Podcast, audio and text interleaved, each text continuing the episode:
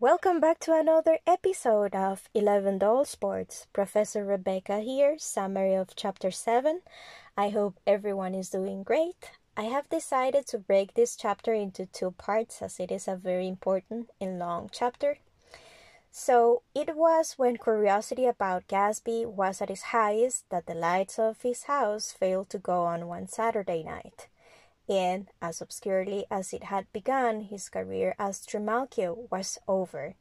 Not only that is an example of a foreshadowing, but also Trimalchio was a character in the Satyricon by Petronius, written in the first century before Christ.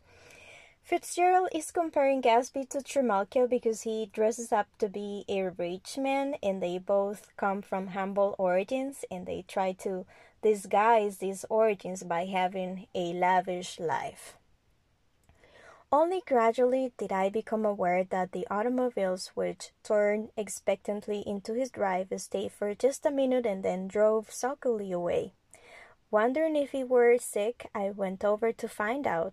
An unfamiliar butler with a villainous face squinted at me suspiciously from the door. Is Mr. Gatsby sick? Nope, after a pause, he added, Sir, in a dilatory, grudging way. I hadn't seen him around, and I was rather worried. Tell him Mr. Carraway came over. Who? he demanded rudely. Carraway. Carraway, all right, I'll tell him. Abruptly, he slammed the door.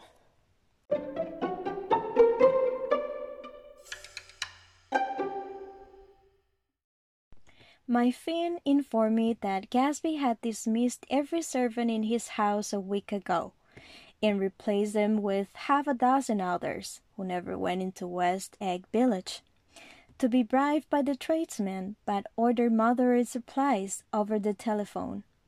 The grocery boy reported that the kitchen looked like a pigsty, and the general opinion in the village was that the new people weren't servants at all. Just in case you don't know what a Finn is, it's basically a maid. Finn is a word that was used to refer to a maid. And um, remember that there is always a distinction between upper and lower class, but what is interesting here is that even in lower class, there were groupings of people. The real servants look down on people who don't know how to be proper servants, so she and her friends believed that these new people were trashy or not good enough. Next day, Gatsby called me on the telephone. Going away? I inquired. No, old sport.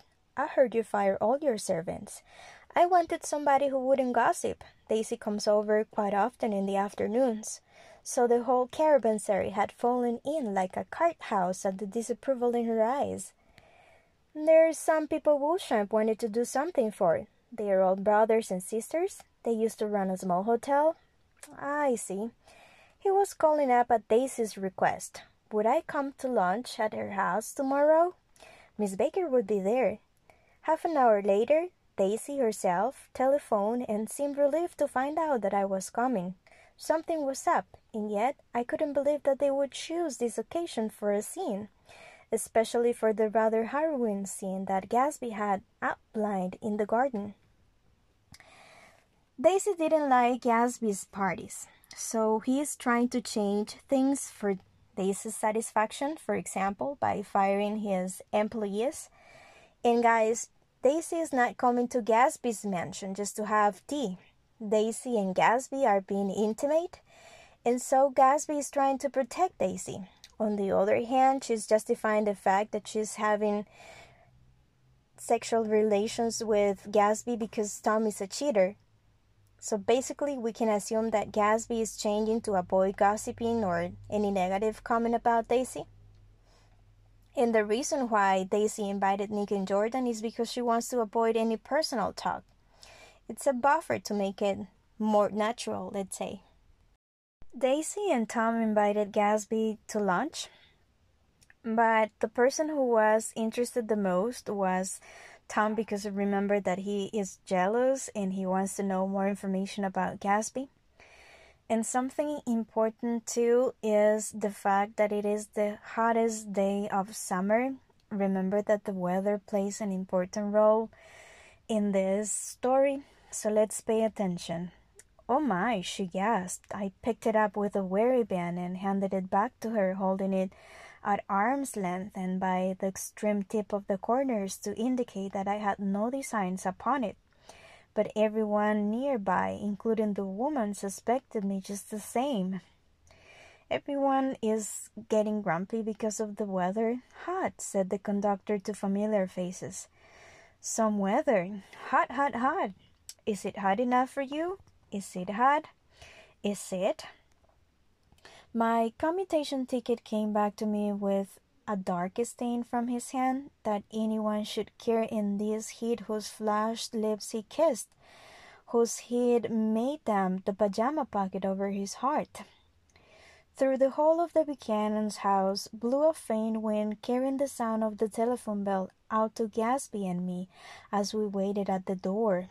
His imagination is taking off. Remember that it is very hot.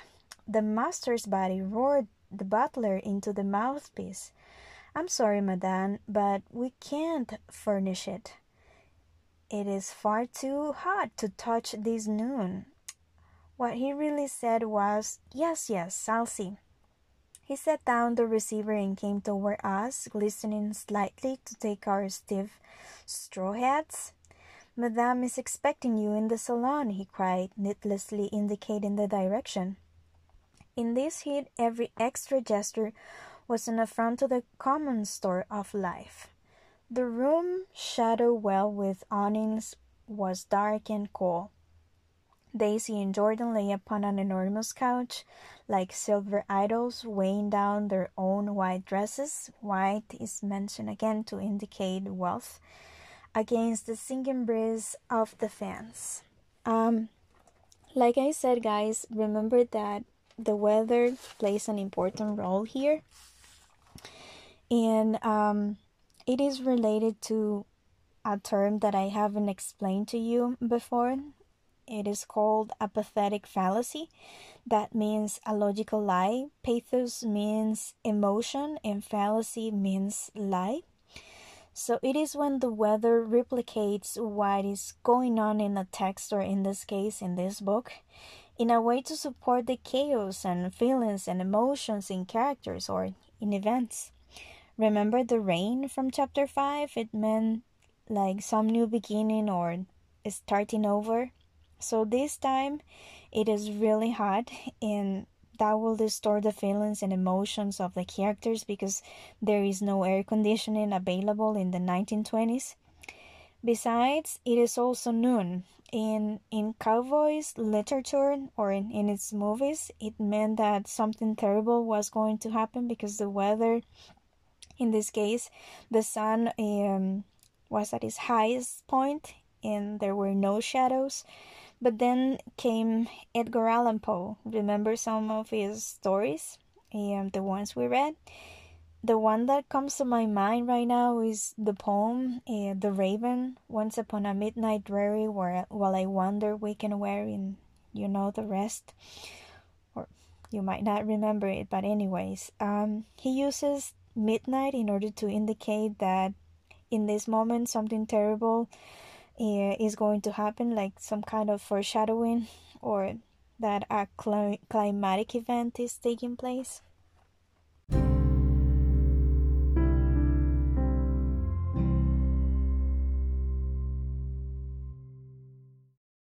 At this point, everyone is at the Buchanan's house, and the following conversation takes place. Mr. Gatsby, he put out his broad, flat hand with well concealed dislike. I am glad to see you. Sir, Nick, make us a cold drink, cried Daisy. As he left the room again, she got up and went over to Gatsby and pulled his face down, kissing him on the mouth. You know I love you, she murmured. At this point, guys, Daisy no longer cares if Tom finds out that she's cheating on him with Gatsby. Then the conversation continues. You forget there is a lady present, said Jordan. Daisy looked around doubtfully. You kissed Nick, too. What a low, vulgar girl. I don't care, cried Daisy and began to clock on the brick fireplace. Then she remembered the heat and sat down guiltily on the couch just as a freshly laundered nurse leading a little girl came into the room. She was referring to um, Pammy. She is Daisy's daughter. Blessed, precious, she crooned, holding out her arms. Come to your own mother that loves you. The child, relinquished by the nurse, rushed across the room and rooted shyly into her mother's dress. The blessed, precious, did your mother get powder on your old yellowy hair? Stand up now and say howdy do. Gatsby and I, in turn, leaned down and took a small, reluctant hand. Afterward, he kept looking at the child with surprise. I don't think he had ever really believed in its existence before. Now, I don't know if you noticed, but Fitzgerald is using the pronoun its instead of saying her. And the reason why is because he's pointing out the fantasy that Gatsby is living he thinks that they are going to get married and go to Louisville, buy a house, have a family, not, not taking into account the fact that Daisy already has that. Another important thing to mention here is the child's behavior. Back in the 1920s, um, rich people, right, the ones who had money, they were able to pay a nanny. So in this case, the nanny was the person in charge of Pammy. And back then, the children were taught to fear and respect their parents, and they were given some distance from um, their parents. And so, after some time, the children began to, to long for their parents. And somehow that created a need on the child. And so the parents became like parent pleasers and due to the same thing um, it allows the parents to have more time and, and do many things for example charity work what will we do with our lives this afternoon? cried daisy. And the day after that and the next 30 days? Don't be morbid jordan said. Life starts all over again when it gets crisp in the fall. So, in this passage, Fitzgerald is creating the idea that Americans are addicted to change or reinvent themselves by changing homes or jobs or starting a new career and some other things. Besides, this passage is also an example of foreshadowing. It says life will start again in the fall. So somebody's life is going to change for better or worse continue reading. Um, Daisy says this Who wants to go to town? demanded Daisy insistently. Gatsby's eyes floated toward her. Oh, she cried, you look so cool. Their eyes met and they stared together at each other alone in a space. With an effort, she glanced out at the table. You look so cool, she repeated. She had told him that she loved him, and Tom Buchanan saw. He was outstanding. His mouth opened a little and he looked at Gatsby and then back at Daisy as if he had reorganized her as someone he knew a long time ago.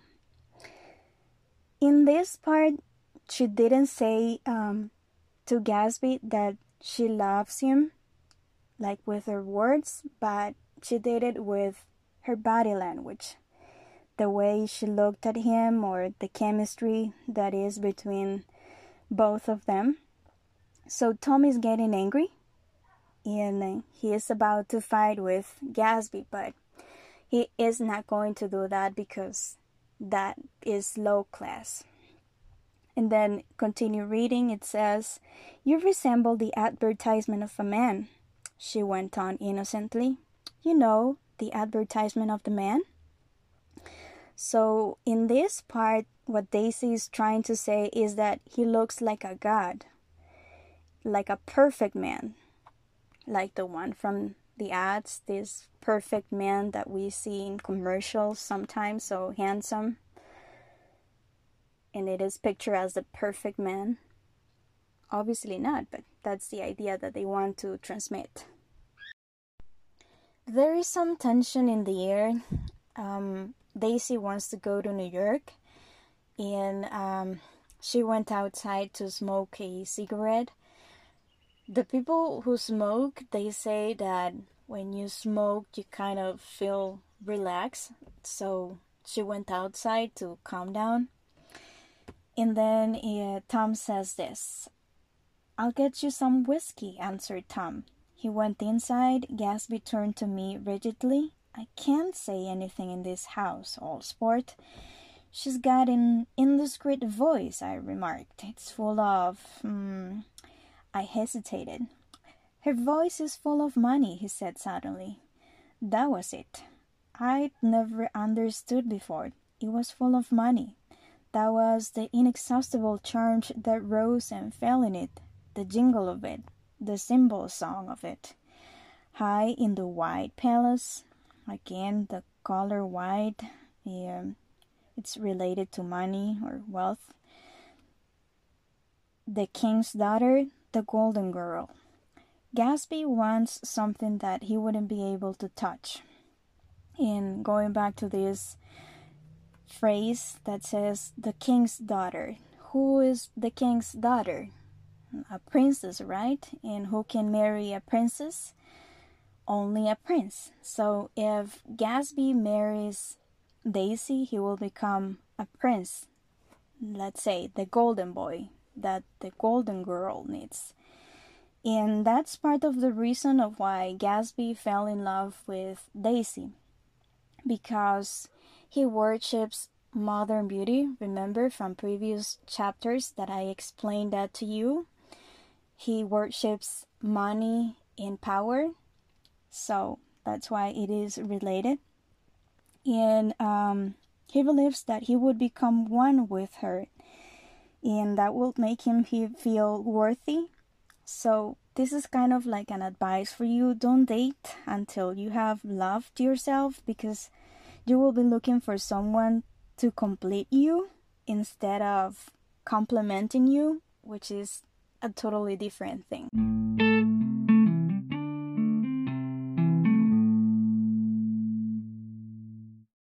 Before going to New York, Gatsby says this Shall we go in my car?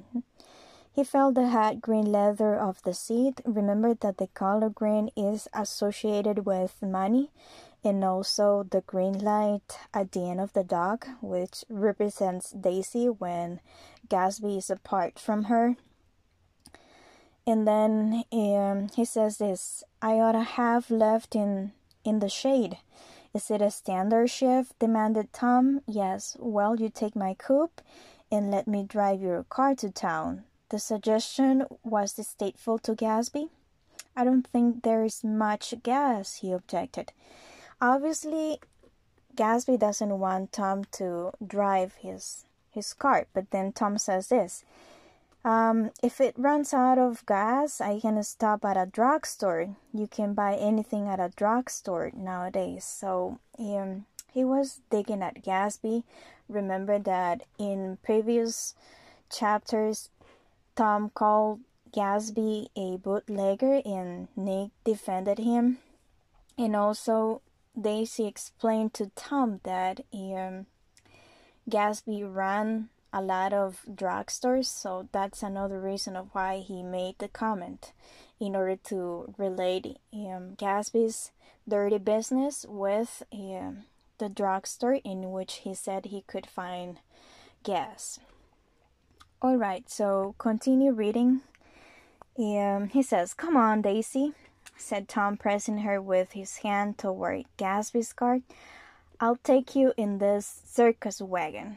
Again, he's digging at Gatsby one more time and kind of saying that he would never drive such tacky car or that he would never buy such tacky car.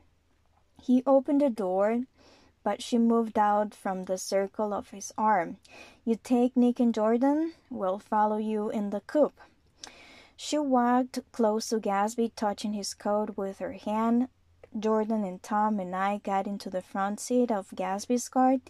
Tom pushed the unfamiliar girls tentatively and he shoot off into the oppressive heat, leaving them out of sight behind.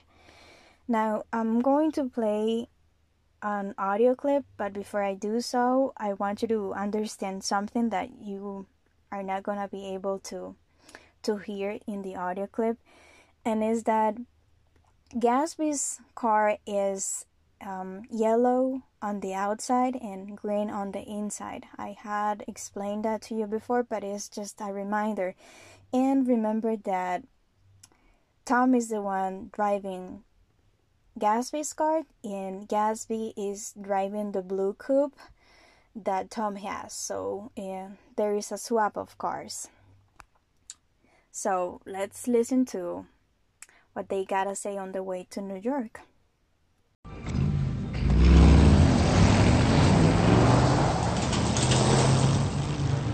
You must think I'm pretty dumb, don't you? Well, I have a second sight sometimes that tells me what to do.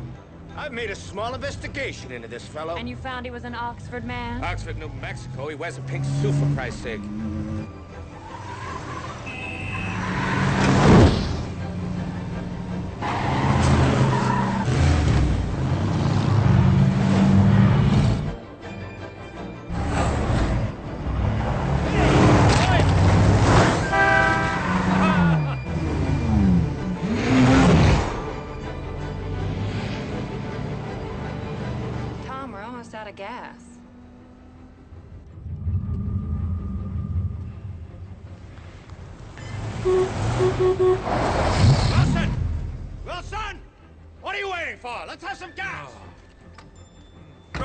I do it myself? You think I come here to my other view? Sorry, I'm, I'm sick. Why? Why? What's the matter? I don't know. I'm, I'm, all- I'm all run down. I need money real bad. What? My wife and I, we want to go west. Well, your wife does. Tom was feeling the hot whips of panic. His mistress and wife, an hour ago so secure, were both slipping from his control. I wised up to something funny these last two days. Yeah, she, she's going west whether she wants to or not. What do I owe you? A dollar, a dollar twenty. You can have the car. I'll send it over tomorrow. What? What?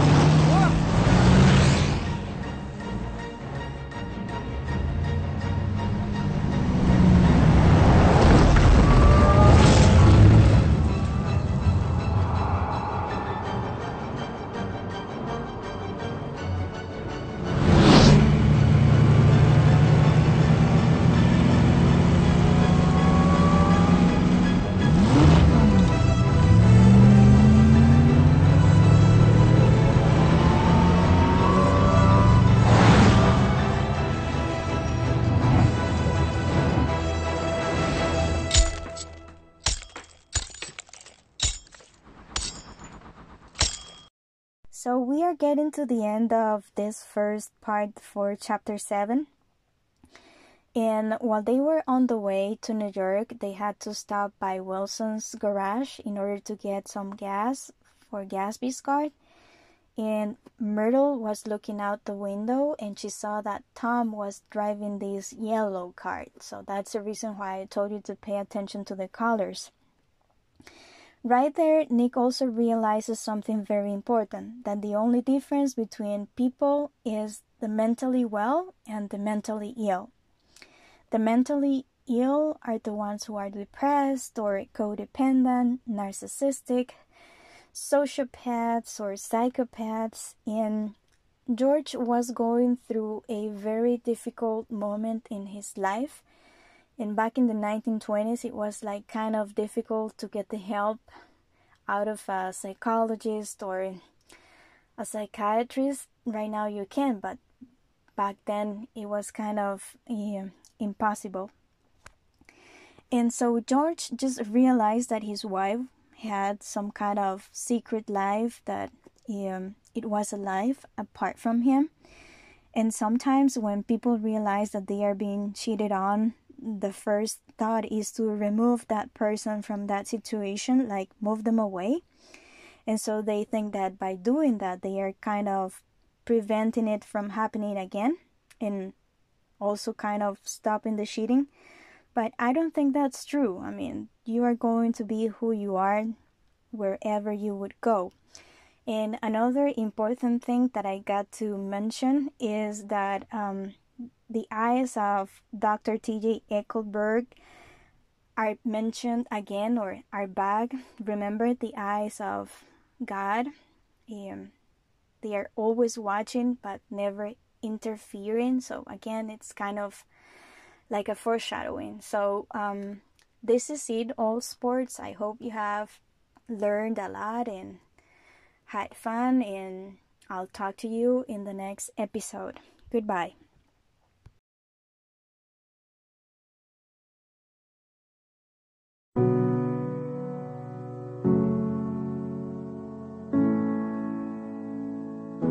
Daisy Buchanan, the Golden Girl. Her husband was heir to one of America's wealthiest families.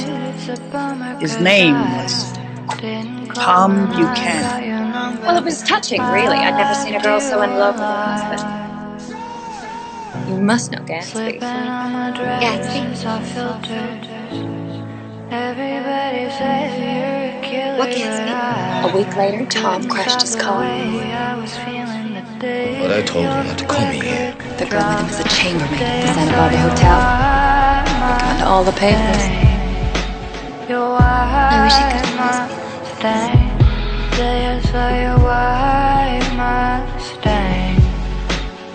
It's time to tell Tom. You and I have a... So hot. Everything's so confused. I've been acting like I'm again Cause you held me in your arms just a little too tight That's what I thought Your wife doesn't love you. She never loved you. You see, she loves me. She only married you because I was poor and she was tired of waiting. Change all the ways you've been living But in her heart, in her heart, she never loved anyone but me. Daisy loved me when she married me. She loves me now. No, no, I'm sorry, Mr. Buchanan. She does No. though. Oh no, no, she does though. She does. And what's more, I love Daisy too.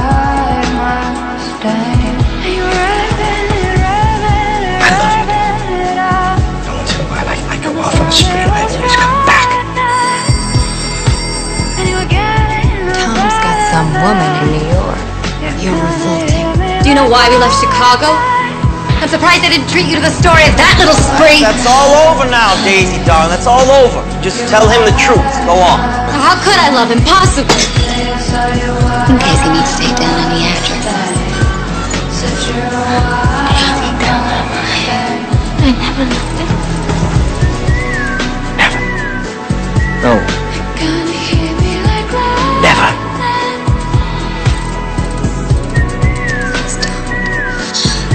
Daisy.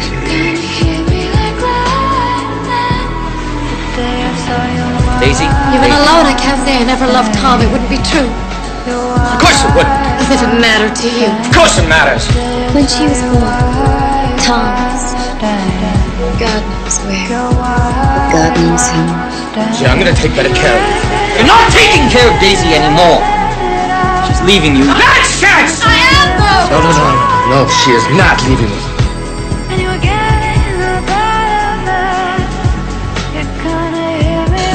Please, Tom, I can't stand it anymore. It won't annoy him. I think he realizes that this little flirtation is all Daisy! Daisy! Let me take care of things. They were careless people. Tom and Daisy.